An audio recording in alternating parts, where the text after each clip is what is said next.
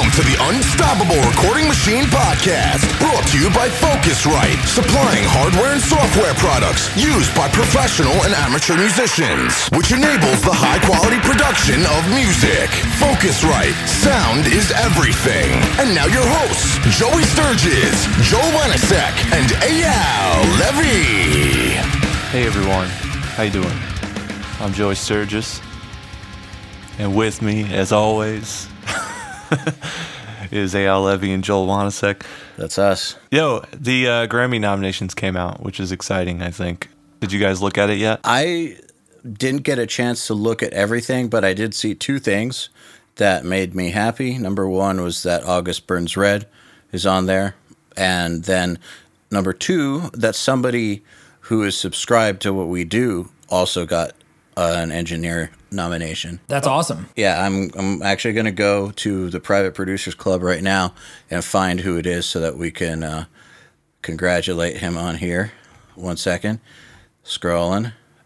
Mr. Jack Mason officially got a Grammy nominee for engineering work on J. Cole's 2014 Forest Hills Drive. So congrats, Jack Mason. That is awesome. I did not Yeah, know yeah. that.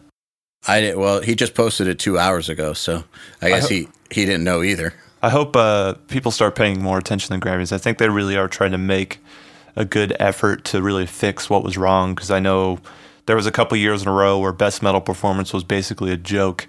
And uh, if you look at the nomin- Absolutely. look at the nominations this year, it's so much better. You've got August Burns Red, um, Cirque, Lamb of God, Sevendust, and Slipknot. And that sounds pretty metal to me. I don't know about you guys, but absolutely. I seem to remember that the joke in the metal category started with Metallica many, many years ago when they lost to Jethro Tull. right, right, yeah. that was like the uh, the beginning of the downfall of metal and the Grammys. But I think that it's good that just the Grammys in general are trying to uh, to get it together because music industry needs it, and there's so many other things for people to watch, so many other award shows, uh, other types of award shows that people just care about more these days. It's a good thing that the Grammys is trying to get that quality back and become relevant again. Yeah, and the other thing I wanted to say was I think a lot of people need to maybe. I know the Grammy makes a really good effort at trying to educate people about how everything works, but you know things get lost in translation, and and people only have a short attention span. But uh, people should definitely try and go out and educate themselves on how the Grammys work, because there's still a lot of confusion, especially in some of the categories. And for example, I wanted to clear up one of the categories. It's called Best Rock Album, and you'll see in this year's nominations, you've got James Bay sitting next to Slipknot. Now, most people are going to look at that and go, "What the fuck?" But the thing about the Best Rock Album is that it's the only category that can cover all heavy types of music. They don't have a best metal album category. They only have a best rock album category. And so within that circle or that realm lives metal, rock, and all forms of that stuff. So that's why you see James Bay sitting next to Slipknot. It's actually correct that those are there because you're representing the different types of music in that part of the world, that part of uh, music genre. So don't freak out when you see Death Cab for Cutie and Slipknot going up for the same award. It's just simply, you know, limited space for categories. You know, they can't have best rock album, best hard rock album, best heavy rock album, best metal album, best speed metal album. Like, Yeah, you know, I think if we're going to talk about the Grammys, we may as well get our guest in here. absolutely. And we don't know how to say his last name, but we're gonna So we're we're gonna, gonna learn together. hey, welcome to the show, Fred. Thanks for having me. All right, so you were saying that your name is actually super common. Uh, yeah, the story of, of the last name Archambault. And so, you know, being born in Montreal and then growing up in the States, you know, it was uh, a great way of, of people to make fun of you. But so I was doing this record, Valiant Thor, and we were wrapping up. And I think the band was playing some shows in LA, and I, I went out to go see them. And we were on their RV, and it was the band, myself, and uh, their booking agent, and this beautiful model by the name of Holiday. And obviously, everybody wanted to talk to the model. I'm a married man, so it didn't really matter to me. But uh, you know, and she goes, and the band goes, "This is our producer, you know, Fred Archambault," and and she was like, her eyes lit up. She goes, "Oh my God, you're an Archambault?" And I was like, "Well, yeah, fuck yeah, of course I am. And so she just she would not uh, stop talking to me. You, just feel like a million bucks afterwards. You're like, all right, cool, I still got it. and, uh, and, then literally like a few months later, my wife and I are in Montreal and we're walking around, and I hadn't been back in a long time, and the Tower Records of Montreal is a store called Archambault Music, and so she thought I was of this family, and I was like, oh, that that's why she was talking uh, to me. Ah, yeah, that, that explains it for sure. So, for those of you listening aren't familiar with Fred Archambault, he's worked with bands like Atreyu, Avenged Sevenfold, Alice Cooper, Eyes Set to Kill, and also, um, which I learned recently, you did live sound for Late Night with Carson Daly. Well, yeah, it's not necessarily live sound. It, it's, uh, I guess I'll just jump into it real quick with that uh, narrative. Is I record and mix back at my studio. So basically, what the television show is, it's Last Call with Carson Daly. It's an NBC late night show, and I've been doing it now for about four seasons, and the seasons are kind of cut up into a fall and a spring semester, as if like you were in school or something. So it's about eight months of work, and the show isn't shot in a traditional studio like Fallon or um, any of the other late night shows because of the budget. So basically, we just roam around LA, sometimes New York, sometimes Texas, and we just grab interviews. And then the musical segment is let's say a band, uh, like tomorrow, there's this band on Hollywood Records coming into town. They're playing the Fonda Theater. And I roll in with like a 48 channel kind of mobile Pro Tool system. I record their show we film it and then I bring it back. I usually have a couple of weeks, you know, to kind of produce it and tweak it and mix it and kind of get it off. So it's not necessarily the live, but if that it's not like I'm doing live mixing, but I'm doing like a live like recording, uh, as it yeah. were. So that's been a really interesting. Um, it's kind of like a nice like side detour for my career of you know making records and and kind of A and Ring talent and doing kind of all the things that we do. It's kind of just kind of fell in my lap, and it's it's been cool. And it, a side note, it's kind of like you know, I'll say this, I'm not afraid to say it, but it's kind of kept me away from doing some shitty records that I would have taken. you know, like there's there's one band, uh, there's there's maybe hopefully you guys haven't worked with them, but there, there's a metal band from LA that's female fronted, and they came to me very early, and I was like, I know exactly who you're talking about. Yeah, and I was like, I don't I don't get it. I, like I get it to a certain extent. I wish them luck, but I don't want to be associated with this. Yeah. So, and, they, and they they do well, they kill it, but it's just not my thing so it kind of shield it's it's kind of shielded me, and then it's kind of made it like you know, I just take the money from the show and I just reinvest it into my career and reinvest it into unsigned artists. And uh, so it's kind of been a blessing and a curse, but the blessing outweighs the curse as far as workflow. And with that show, I mix about like no joke, like 200 songs a year. You wow, know, wow. Plus That's awesome. my other songs. So I'm I'm up to like 300 songs a year plus. So it gets your chops going, you know. And that's the yeah. cool thing. And I was talking to Joey about it when I saw him out in LA. Was you know that's what I love about what you guys are doing, and now branching out with this nail the mix and unstoppable recording boot camp or you know website is you we all get stuck in these like ruts and especially when when I'm working with the volume of work that I'm doing, you have your thing. You're like, okay, do this, do that, in and out. And Joel, I was watching what you were doing on uh, this uh, nail the mix thing, and I was just like, oh, I, I got to rethink whole. You know, I was like, "Fuck, man, I got to rethink some shit." Why do you say that? Well, I love like the one thing that I'm trying to incorporate in my thing is the way you um, you're working with the bass DI and splitting it and you know into kind of like crossover frequencies and doing that stuff. I was like, oh, that's genius. I never thought of doing that, and I started doing that the last week. Like I've done ten mixes with it. It's really cool. It's just like you know, it's like because the bass sometimes just like okay, let's just put the bass in and then move on. But now it's like let me let me tailor some like cool cool bass shit going on, and it's more control. Yeah, more control. And, and, that technique, Joel, that you showed, really, I was like, okay, this is hip. This is cool. This is yeah, exactly. It's giving me more control and more like of a blend. It was really you know things like that. I'm still going through it because it's it's it's really long and it has so much info, but it's helped me kind of get out of my rut a little bit. You know. Well, thank you. Appreciate it. That's great to hear. That actually brings up the question: How would you go about bass before seeing that? Like, what? How would you get it to both stand out and also provide the thunder? Well, and this is I'm talking about. I'm going to talk about live, the live recording multi-track stuff that I was doing. Is you know, they tend to give me a DI, which is always great. I find them the mic end of like if they mic a bass rig.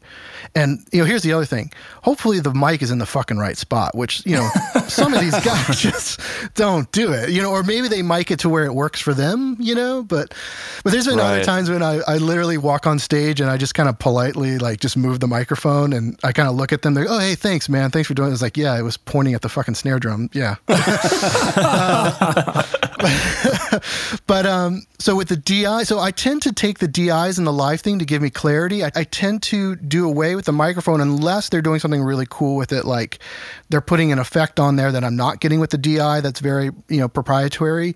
So I'll take that and just really you know heavily kind of low pass or, or high cut that, so I kind of get some of that ambience from the the thing but you know i've just been like for the di i've just been okay la2a maybe some AmpliTube try some different svt modeling and then you know i hate to do it and I hate to admit it, but the Chris Lord-Alge, like the the audio suite plugins, like they're actually kind of rad. I feel like cheating every time I put them on, but I think they've got their place.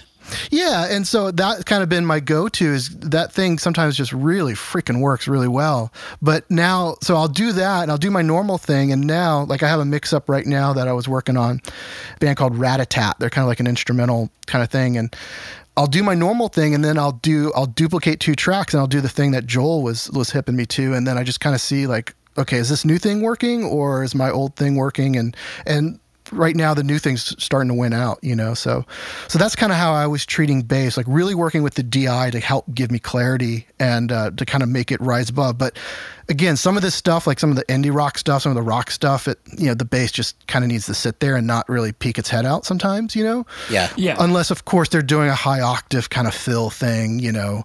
But yeah, so that's kind of and you know that kind of applies to records too you know sometimes the bass just needs to sit there and and uh, provide that kind of low end thunder and not really get in the way and and other times you get some great bass players and it's like cool let's make this shine a little bit more i find that on heavy records specifically it's really important to use that trick because sometimes if you don't it gets very difficult to get a good blend of the heavy guitars with the bass and it starts to stick out like a sore thumb in a weird way. It's kind of the the thing of having bass that's way too clean on a metal record doesn't usually work at least in my experience. So I think that that's a really really great trick. That's interesting to me that it's new to you considering the amount of work you do because I think that to us that's like a super yeah. commonplace trick. Yeah, yeah, yeah. And I think, you know, the trick that I was doing to kind of get some of that like marriage between low end and guitars was a third distorted track. I would, if I was producing the project or if I was even mixing, I'd reamp it, taking the DI and going through like a, like a Bogner Uberschall or, mm-hmm. you know, 5150 yeah. through, through a bass cab to kind of get that kind of distortion. But now with that kind of splitting up the DI into these different EQ spectrums, you know, kind of like multi-banding it in a way. I feel like, well, you know what, that replaces me, you know, doing the extra, you know, guitar cab trick, you know. Yeah. Yeah. Well, congrats on your Pensado's Award for the Carson Daly Show. Yeah. That's pretty cool. Um, so let's talk a little bit about, you know, how you got started. You're based in LA, which we all know is a pretty social area and requires a lot of networking to really get anywhere and do anything. So, can you speak to that a little bit and maybe provide some kind of insight to our listeners who might be trying to come up in a town that's that's pretty competitive as well. Yeah, like how did you do it without just being a total cheeseball? Like yeah. I know you know go to NAMM and those cheeseballs just bombard you. You know what, dude? like you guys are bringing up a thing I wrestle with every day, and I talk to my friends about it as well. And it's like, how do you kind of you know self promote without feeling like a fucking used car salesman. You know what I mean? It's tough. and and you don't want to you don't want to come off as desperate and like I need work, I need work and you know, I'll do this, I'll do that. So it's it's really like I've always believed in and maybe this is being too romantic, but I always believed in if you do good work, it will leave a trail and then that trail will find you. But sometimes you need to light that trail up. Yes, and that's difficult. And I think, you know, I'm probably the worst person at networking and schmoozing. I really am. Like, but I'll try to do it. I don't think there is a right thing. I think the better way to do it is have like take control of your online presence and your online narrative, your digital narrative, which is something that if you kind of Google me, you're not going to find too much. And I'm trying to change that. I came from an old school like mentality of like, and some of the managers I've had, they're like, well, we don't want you online. We don't want people to find you that easy. We don't want people to know what projects you're doing because it was so competitive. If you were doing a band and let's say you were in pre production, they'd be fucking other producers sniffing around if they knew you were doing it, you know? And wow. I, I remember doing a record for Roadrunner, and literally there was a producer in the parking lot on the way out talking to the band. like, like, hey man, if you uh, holy shit, I heard it's not going so well in there. heard you guys couldn't get through bass. Let me mix it. yeah, no, yeah, I heard I heard some issues with some drums, but uh, I, you know, I think that's something that I battle with, and I don't really have a a thing other than if you kind of network and you socialize from a real like honest place. Like, and I always tell bands that I'm hanging with, or if I'm at NAMM and doing the thing, I'm just really more interested in their story. I'm more interested in the gear. I'm not interested in like getting an endorsement or, or schmoozing that. It's like, hey, what are you guys up to? And if I feel like both of our self interests are going to align, like, hey, let's do something. And and the thing that helps, and I wish I did this years and years ago, was having my own facility where I can say to a band, hey, why don't you come up for a couple days and let's do a track? No strings attached. Let's not get managers involved. Let's just do a track track and see if we like working together. And to be honest, that's a day or two of my time. Dude, I'd, I'd rather have that than than running around town looking at shows, paying for parking, buying drinks, buying people dinner. You know what I mean? Yeah. So I feel yeah. like that kind of like if you have your own facility, which I think in this day and age is super important, whether it's a bedroom or whether it's a converted garage or or whatever, that to me it's like, hey, let's do something. You know, let's um and I think everyone's usually, you know, pretty receptive to it. You know that that's an that's interesting that you say that because one thing that I always preach and we always preach is giving people value in advance. And that goes, you know, whether you're trying to sell a physical product or a service like recording or trying to teach people how to record or whatever, these days you do need to give them something that will make their life better before they're going to become a client or customer generally. I was going to say, I think that's an amazing point you brought up too, Fred, because I know a lot of kids and stuff that are like, oh, yeah, well, how do I get bands in the studio? And you're like, well, you know, record some stuff for free, go to shows, scrap them up, get them in, form a relationship. And they're like, well, I'm not going to do that, man. And you're like, well, come on. And then you look at a rap sheet like you have, and then you're doing it at the highest level. What does that tell you? It works. Yeah. And I think it's always about and, and you know to go back to like giving value you're always selling yourself on the project. Like so you're gonna campaign to get the record or to work with a band whether they have a budget or not and then you're going to fight to keep the gig and then it's a fight to get paid and it's a fight to your royalties. You know what i mean? It's it's really it's an industry loaded with with minefields and if you don't have a passion for it you're going to come up short. Again like if you're not willing to go out to a show and you know corner a band and say hi and say, hey, you know, it's kind of a douchey, like I'm a record producer, you know, like that's kind of stupid. It was like, hey, you know, I got a studio. If you want to record some songs, you know, come on up. I really love what you guys were doing. And I did that a handful of times, and those have been my biggest like successes. Like, you know, the, the most awkward thing. I see a band, I'm like, same here, actually. This band's fucking cool. And I did their record, and then it just, it led to something else, led to something else. That's the, that's the important thing that I have to instill into everybody. An internship working for free will lead to something else. Working with a band that maybe didn't work out, or maybe, okay, this is not really, it's going to lead to something else, and that thing's going to lead to this. And then you're just going to look back and you have this trail. And then to me, and I think Joey, you kind of like really have this thing is it's consistency. That's the thing now I'm starting to strive for is the consistent performance. Whether you're coming at it as a co-writer to write a song like you guys had Kane Churko, like the consistency of what his material is going to be like, the consistency of what you guys bring to a project, and then the consistency of, you know, hopefully what I can bring, that is what's going to make you successful. I mean, even with something like this podcast, we need to make sure, of course, that it's good, but that it's coming out every single week like yeah. we said it would, or people will lose faith in what we're doing. Yeah, yeah, and- that's that's the thing that I feel like because I think back in the day, and I've had some big records. Like to me, I thought like, cool, you know, you get into this business, and you know, I'll, I'll get that Linkin Park record, and then it's Easy Street, and I kind of came on the tail end of that, and it doesn't really exist where you're going to do a record and it's going to sell 10 million copies, you know. So to me now, it's about like how do you redefine success but also like just how do you just become consistent where everything you touch is going to perform to a point where is really reliable and that and that labels and managers and artists are going to want to work with you? And i think that is you know it's all about the the singles doubles and not the home runs grand slams you know Speaking to your example, actually, about Linkin Park, uh, Josh Newell, who is a good friend of mine and a great engineer who's done a bunch of their records, and he's done a bunch of other great stuff like Avril Lavigne. He's the perfect example. You would think that with those credits, he would no longer need to push for work, but he's always pushing for work. He's Yeah. doing, doing Linkin Park right now, and he's still No, pushing for work. Josh, I remember I left NRG while he was he was interning. And it was like, oh, the kid with the piercings. But yeah, that's exactly. I love Josh. Josh is is fantastic, and that's just case in point. Like he's killing it. Like he does these cool like.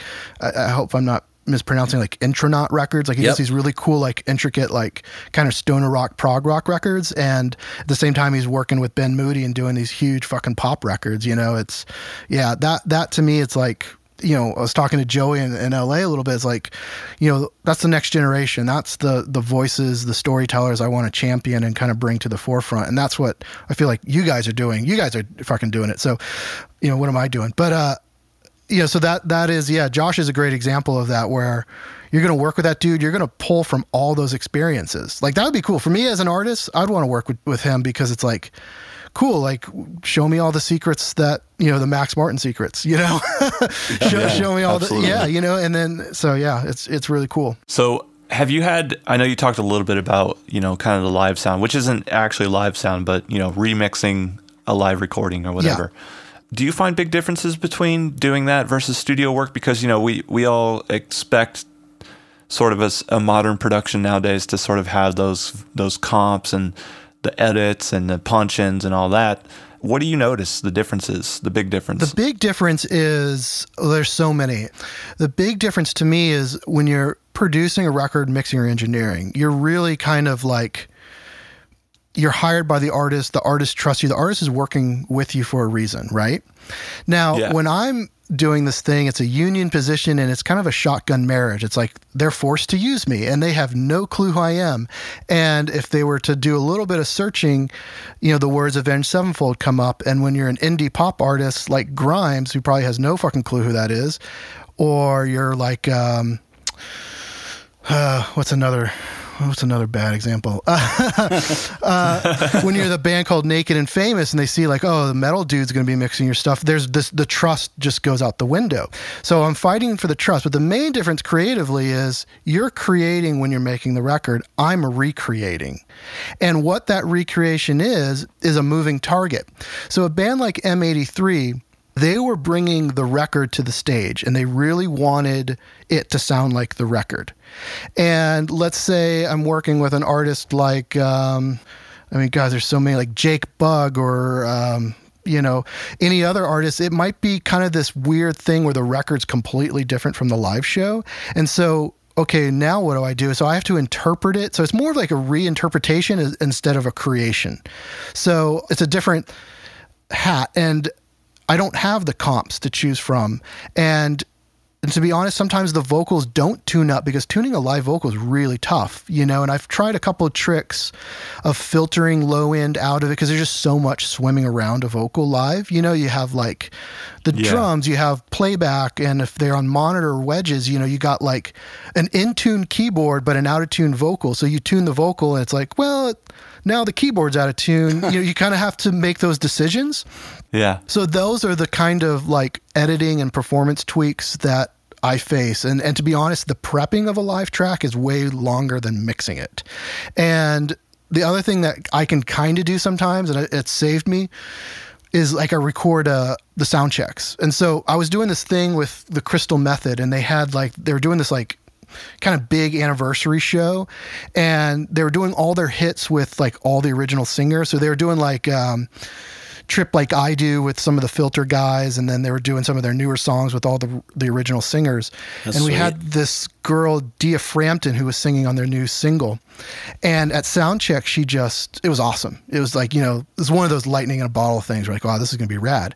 And unfortunately, at Showtime, it it just didn't translate as well. Like she was still great, but it was a little off key. And then the she fucked up the intro. It went twice as long.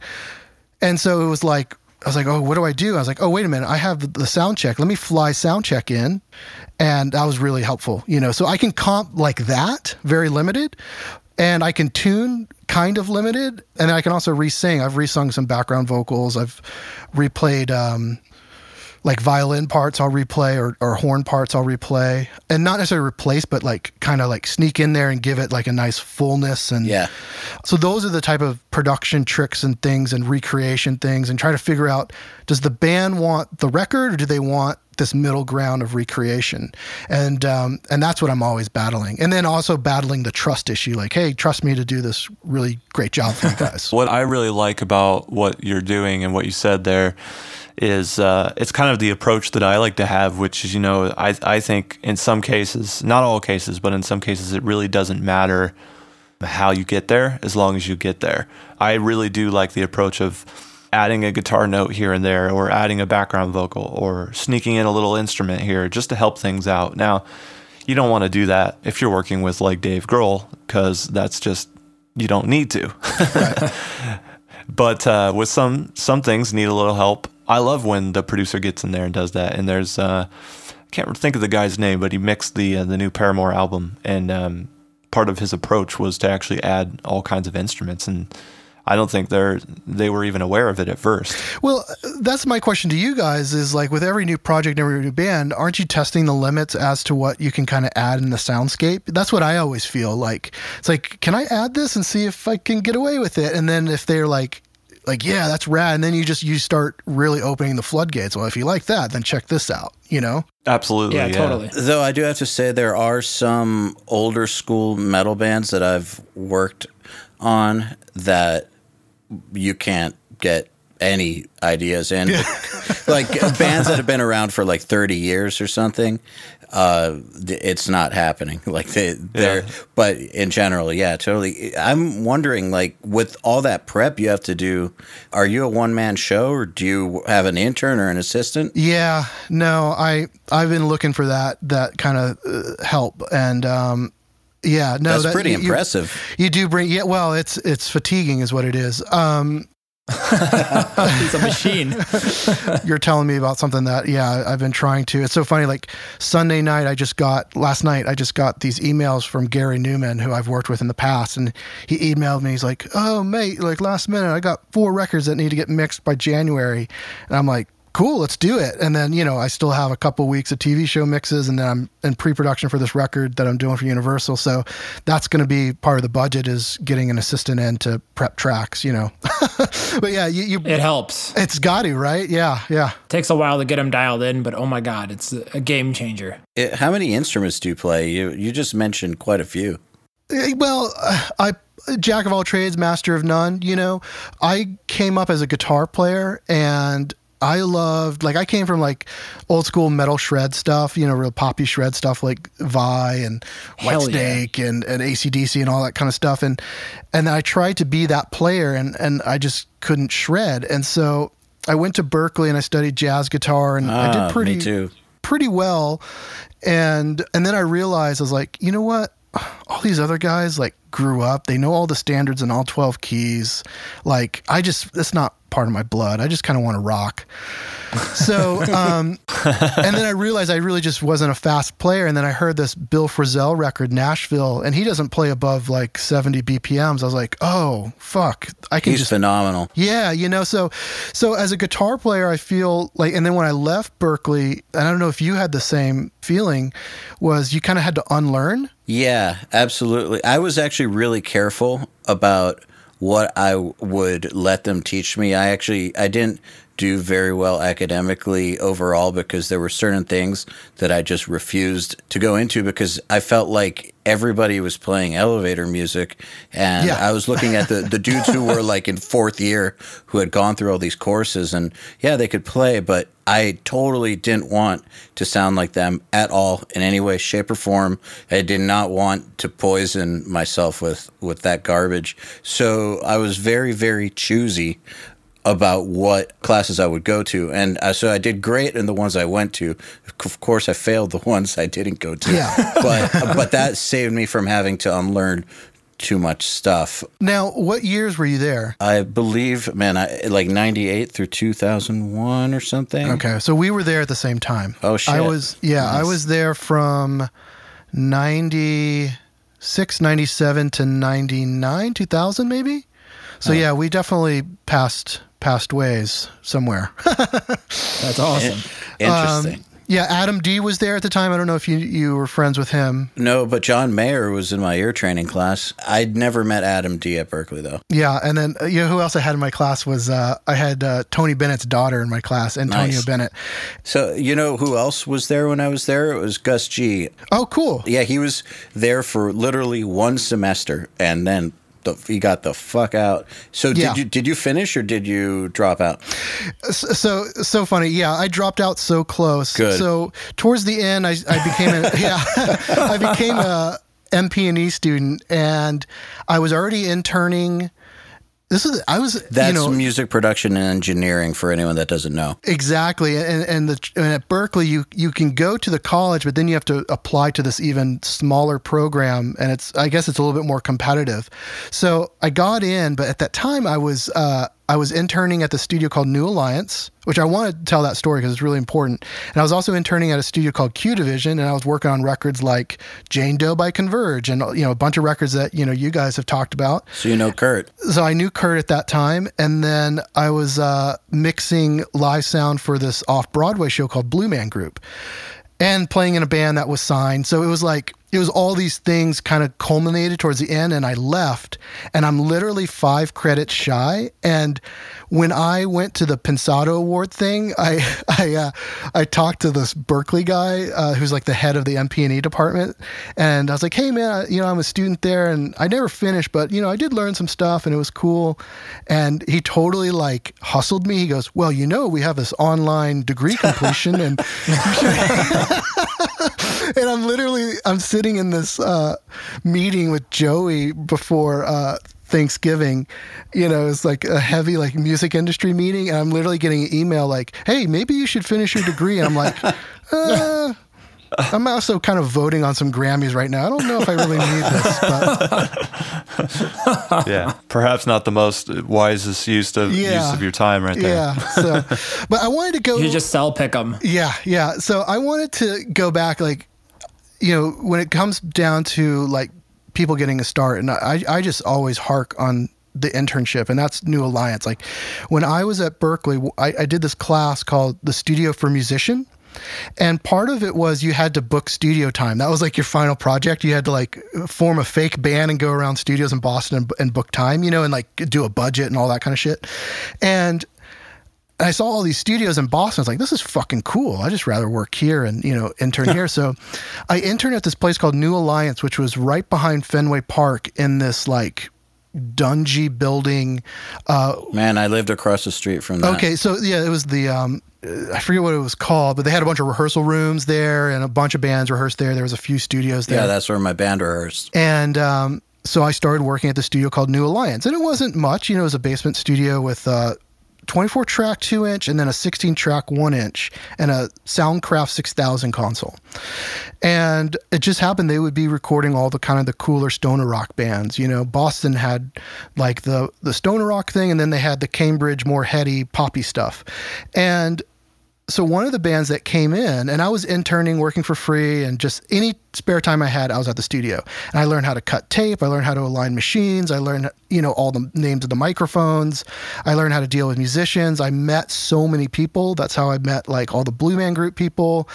And there was this producer andrew murdock who was cutting demos for this band called godsmack. And so I worked on, and those demos became the first Godsmack record. And so, working with Andrew and interning him, he became the super famous rock producer, moved out to LA.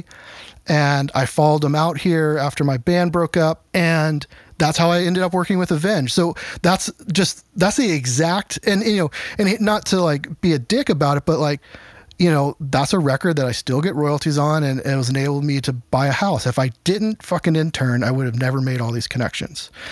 So that to me is super important. And that's why I always say, like, people like, how do I do it? It's like, dude, find a studio. It doesn't have to be big or small and just be willing not to be a fucking dumbass. And you know what I mean? Like taking initiative. It's a lot of taking the trash out and cleaning coffee cups, you know, and, and then, you know, laying in samples and session prep. But that stuff really pays in spades. It's like an investment of time. It's like going to a show and recording a band for free. Hopefully, it'll pay off later. Yeah, this morning I had a studio here with a guy who's got he rents across the hall and he's got his own studio and I have mine. So we kind of share the upper floor of a building. And he was in here this morning complaining how he needs a new intern. This kid that was here last week is all talk. He's not going to show up. His other guy is lazy. He doesn't do this. And this other kid, this and that. And we're sitting here, we're like, man, it'd be cool to get somebody in this building who actually isn't a complete idiot, who can show up on time and actually wants to be here. Yeah. It's amazing. Yeah. And I think that's also like, and I think you guys would agree, like, isn't that part of the business though, too? Like,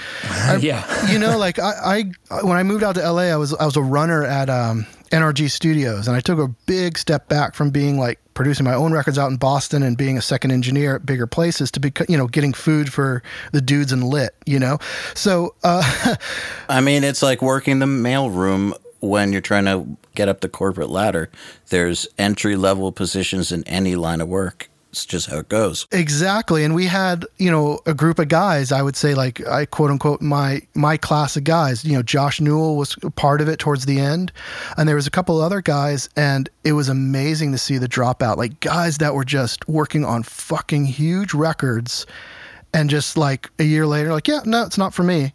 And I was just like, fuck you. I would die to be in your position. I remember there was this one guy who became like uh, Don Gilmore's like go to, like second engineer, and then he was being groomed to be his engineer.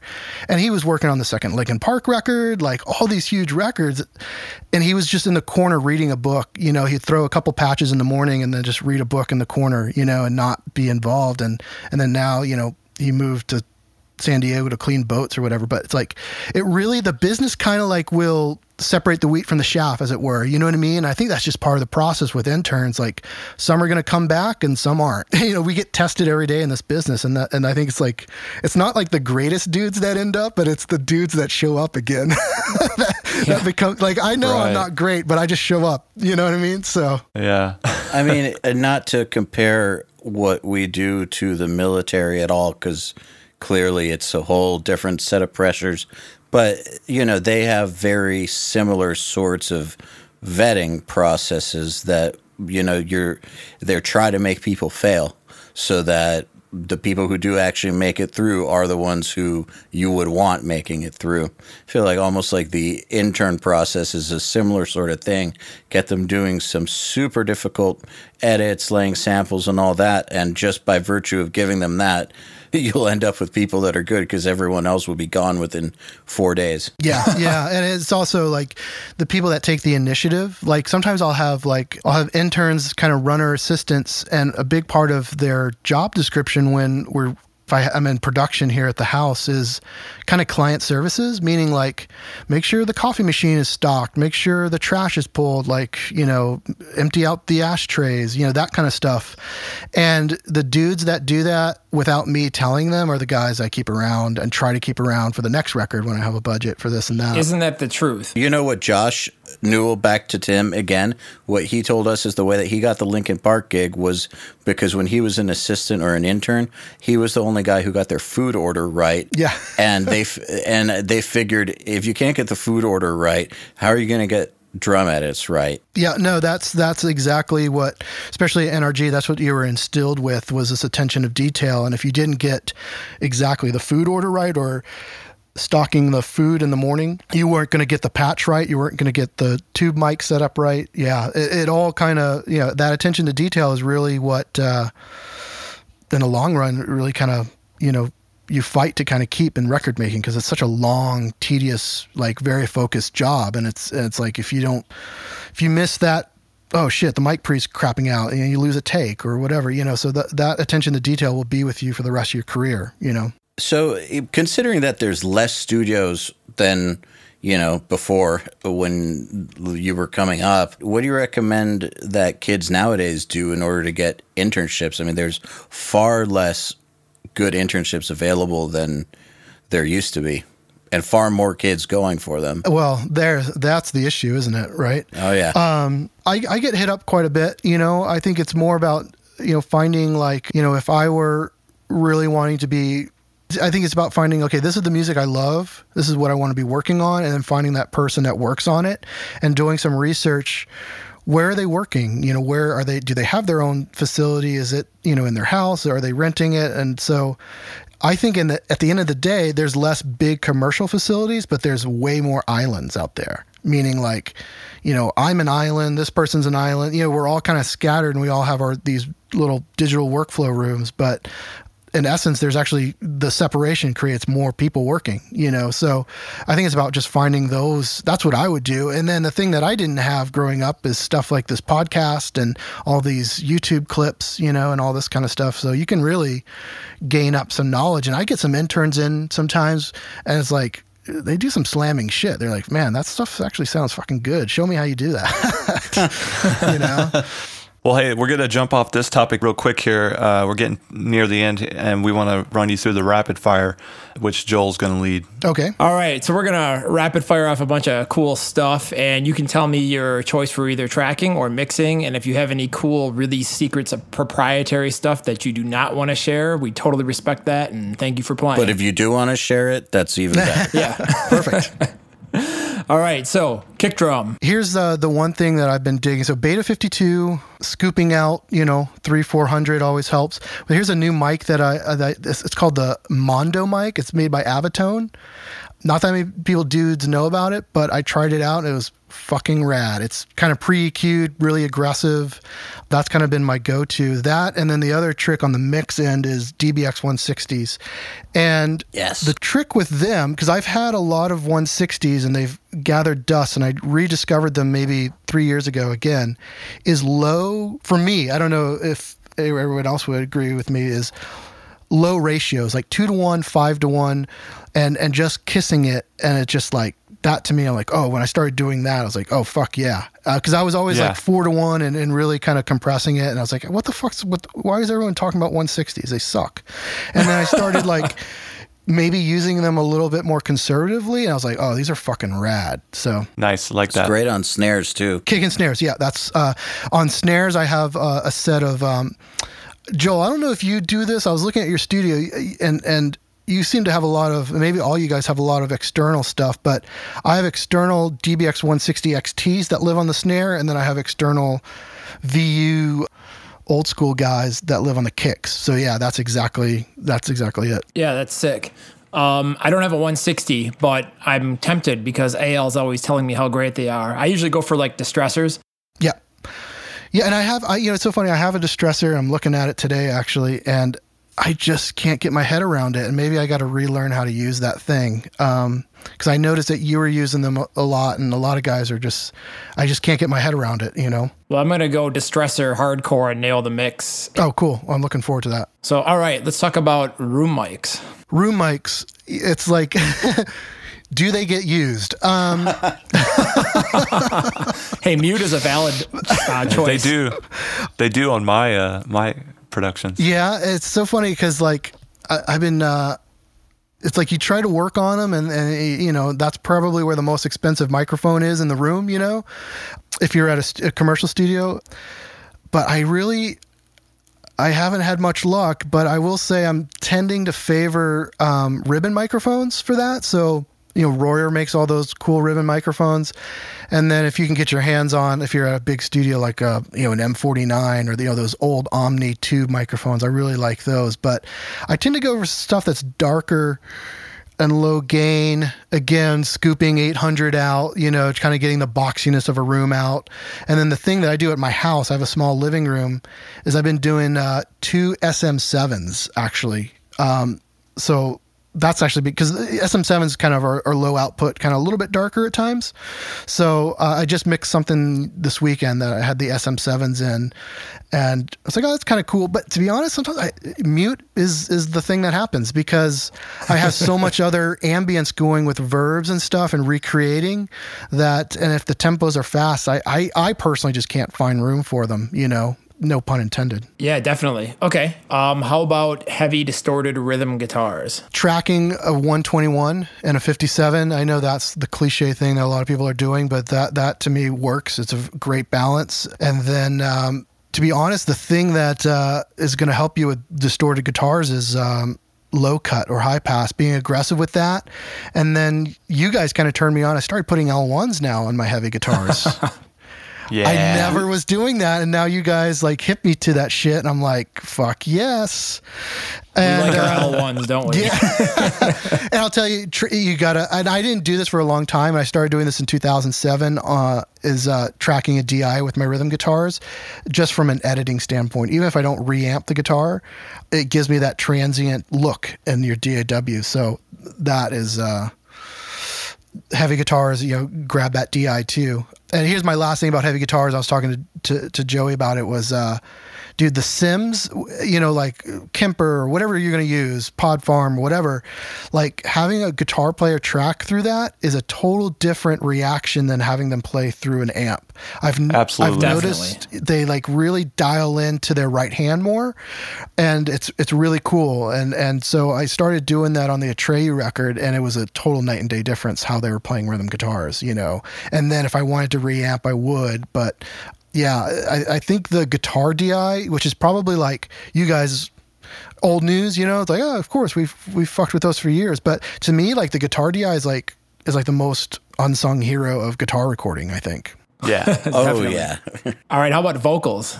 Singing vocals. Singing vocals uh, is going to be for me. I have this um, old STA-Level, this gate stay level, and Nice. it's the fucking shit. So I bought this thing when I was doing Waking the Fallen. I bought it online in 2003, and it came to me, and it just wasn't cool at all. And I brought it to the studio tech. I was like, "Hey man, can you check this out?" And he goes, "It checked out okay."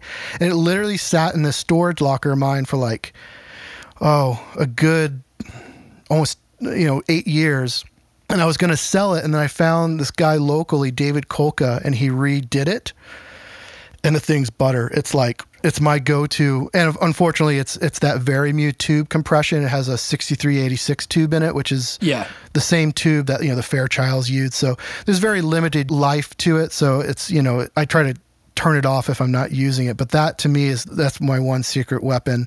And then um, you know and then shooting out the mic too you know like sm7 i have a um, a Manley ref mic that I tend to like. And then I also just bought this Dave Pearlman um, U47 copy called a TM1. So I have kind of a little bit of a different flavor. I have more of the hi fi Sony 800 vibe in the Manley, and then I have more the vintage tube thing. So that's my thing with vocal. Again, low passing it, and then on mix, I tend to favor like the Slate Dragon or 1176, like a the purple MC 77s Cool. um, I'll go hardware in that and I just fucking pin it, you know, just like, yeah, be really aggressive with it. And that to me is like the cool, like jacket on the vocal, as it were. Yeah, Awesome. Manley compression. All right, one more. We'll do uh, two bus. Anything cool in your mix bus? Yeah, two bus for me is a Manley Varimu, which I abuse the fuck out of. Like I'm Oh, that's embarrassed. to great. s- yeah, I'm embarrassed to say it, and I think why it works for me is because it's I mix digitally, and then this darkens things up a little bit. But I have it set up; it's it's in compress, but my settings are almost like a limiter. So it's like the output is pinned. It's uh, a pretty fast uh, release. I'm just looking at it right now. Super slow attack. The side chain filters are in, and I'm doing about two dB of reduction. But that to me is like. I put that on and I was like, okay, there's a difference here. And and I'm embarrassed because I think I use it wrong, but fuck, it sounds good. And then it goes through um, a pair of like Tube Tech EQs. The um, Nice. The Tube Tech ones, you know, the PE1Cs. And again, very broad, you know, low end boost at 60 hertz and then maybe three cycles or 3K, you know, boost that.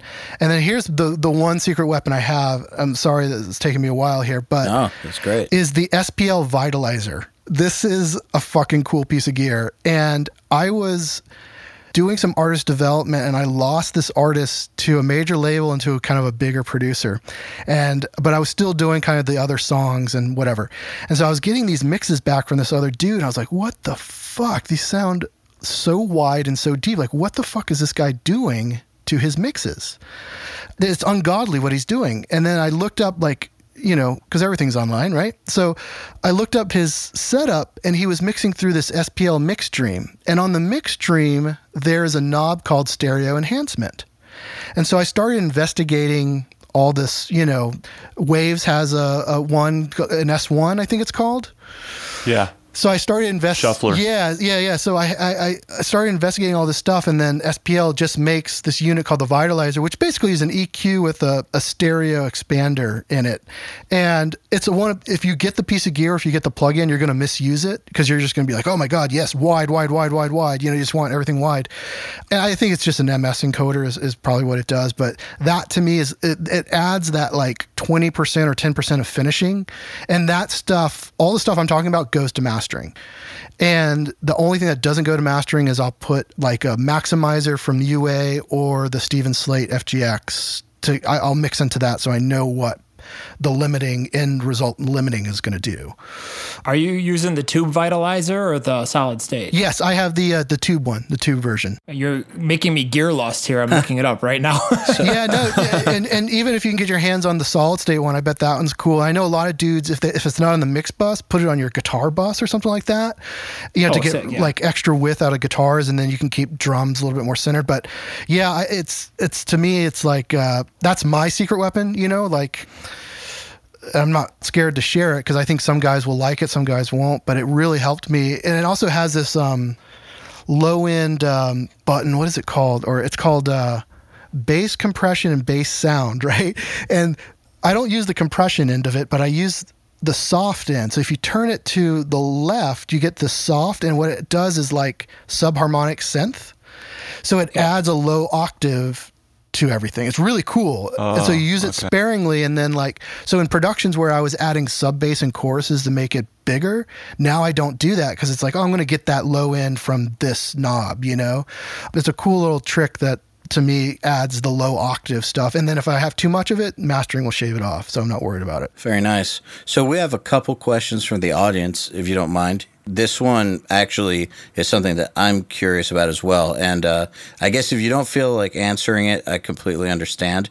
But Jordan Embleton and myself were wondering what was the approach towards working with Portnoy on Nightmare, given the really awful circumstance? Like, did you have to do certain things to keep the vibe productive? Yeah, Well, here's the. I didn't work on the Portnoy record, but I can. But the little bit that I did work on that record. oh, that's what All Music said. yeah, I don't know why I'm listed as an engineer on that one. I, maybe Those because I did some pre-pro some stuff with that. But you know, I will say that going into that was a very difficult time for everybody. You know, Jimmy had passed away right around this time of year. It's actually coming up. I think it's on the 27th, 28th of December, and uh, I think he was such a he is such a such a, an amazing writer and amazing drummer that I think it was like fuck what do we do now? So I think the Portnoy thing was I know that Jimmy was a fan of Mike. I think Mike because everything was tracked demo wise on an e kit at Matt's house. Oh, so all the parts were there right? All the songs were there and then he, literally they took a Christmas break and you know they were going to start in January right Yeah. they took the Christmas break and unfortunately Jimmy passed. And so so all the parts were there, even some of the vocal parts that they ended up flying into the record. So I think Portnoy did a great job at copying Jimmy had a cool swing in his cymbal hand or his hi-hat hand that was really unique. And I think um, Mike did a good job at copying that. And then the other the the story I heard, Matt was telling me this was because when they were mixing, they like they emailed me like, "Hey, what are those drum samples you use?" And I was I was using those SSD samples at the time, and it's like, "Yeah, here they are." It's like, "Yeah, we need them because." You know, the kick drums, Mike doesn't play as heavy through those double kick patterns that Jimmy did. So, so that was the one thing that I think Mike really had to like focus in and maybe didn't hit out of the park from what I understand, but everything else he hit out of the park. And I think uh, he did his best to pay tribute. There's a lot of, you know, obviously they're not working together. There, there was some other maybe bullshit that happened later on the tour, but that's really none of my business. And but I worked a little bit on that in the pre-pro, and then as they were touring, I, I was working with Mike on like show tapes and backing track stuff. But uh, you know, yeah, that that's a tough one because because Jimmy was just freaking great. You know, I figure that when you lose someone that's that awesome, really the only thing you can possibly do if you're going to keep going is get someone, you know, if you can swing it, get somebody legendary or someone that you can't really argue with. Yeah, and I think you know the trick with that is you don't want it to outshine what the material is too. You know, you don't want mm-hmm. it to mm-hmm. be the the Mike Portnoy show, which maybe it did become because he's he's pretty uh, great at promoting himself. uh, but uh, yeah, so I, you know, I think of him every day, and I think of the guys every day. Of like, you know, because for me, I don't know how you guys are, but he was like the first person I lost of my generation. You know, I, you know, you, are used to maybe a grandparent passing or or something like that, but like when it's like someone who's actually younger than you or of your generation, it, it kind of hits you like, fuck, man, this is weird. You know, and that was the first one, and and then we lost Mick from 18 Visions, um, and there's been a couple of other. And even like recently with the Paris stuff, I had a lot of friends over there.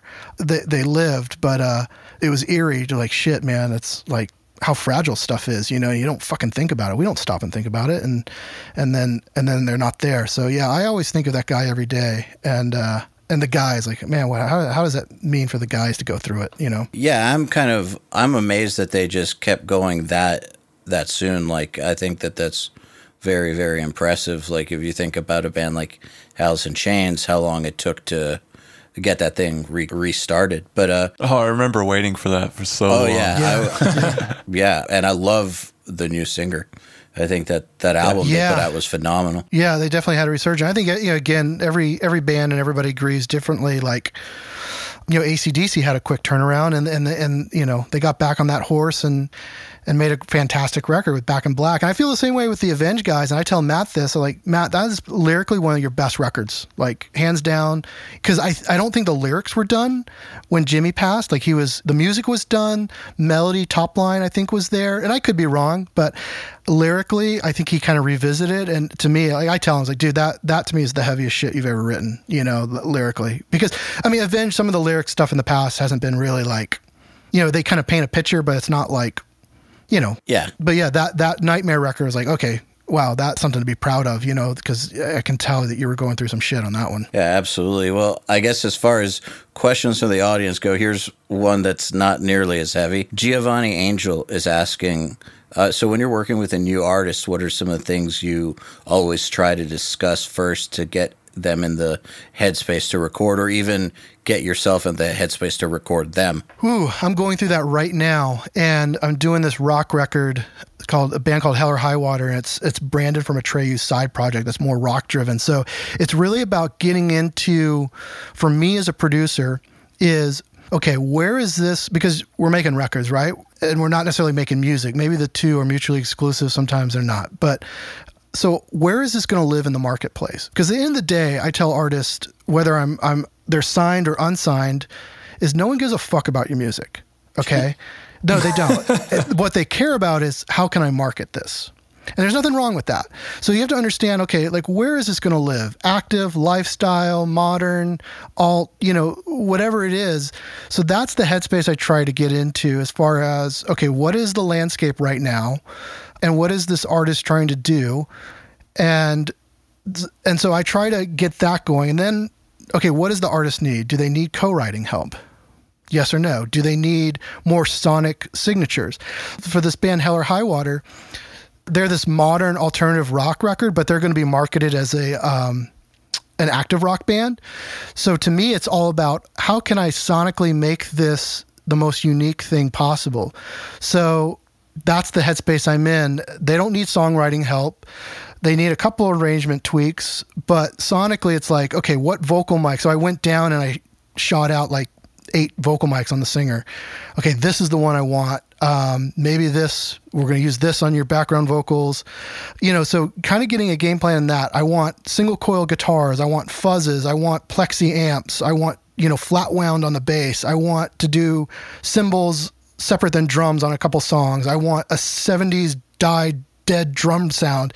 You know, so those are the things that I start to game plan. Those are the things I start to get the band stoked on. And like, hey, check out this record. Check out the the vocal treatment on this. The other thing is uh I tell the band, especially this band, is like, I want you guys not to be comfortable. I want you to go to a room.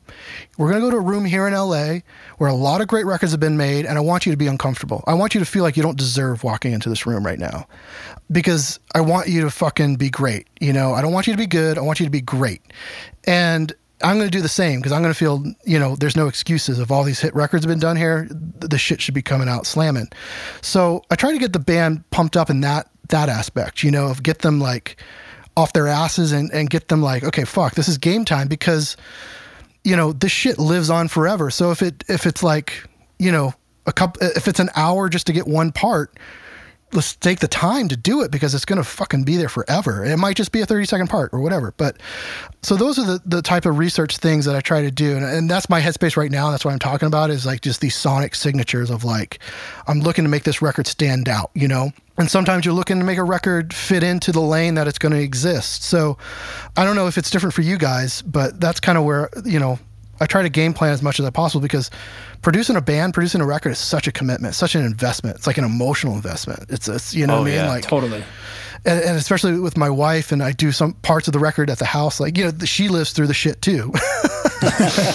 you know, How do you so manage to balance that, Fred? It's a constant. I don't think I do a great job some days, you know, some days my work suffers and sometimes my marriage suffers. I think it's, you know what I mean? It's like, it's a never totally, win. totally. It's a fucking never win, but You have kids? n- no kids, just dogs. All right, you got the easy end of the stick. Yeah. I don't, dudes who have kids, I'm just like, what? I don't get it. I don't, I don't see how you guys do that. It's really hard. Yeah, Joel's got three kids. Well, God bless him. Well, Fred, thanks for being on the show, and it was great to see you in LA and uh, meet you. And uh, hopefully, when I go back, we can hang out or something like that.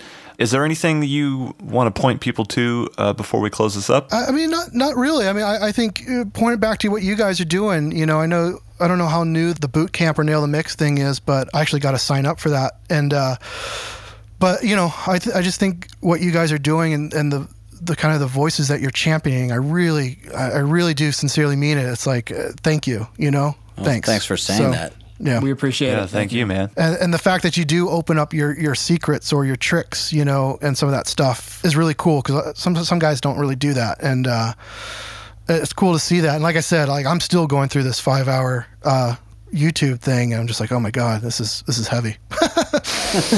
Awesome.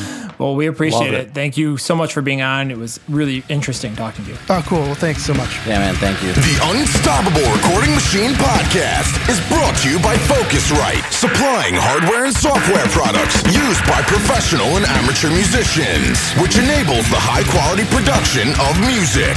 Focusrite, sound is everything. Visit Focusrite.com for more information. To ask us questions, make suggestions, and interact, visit urm.academy slash podcast and subscribe today.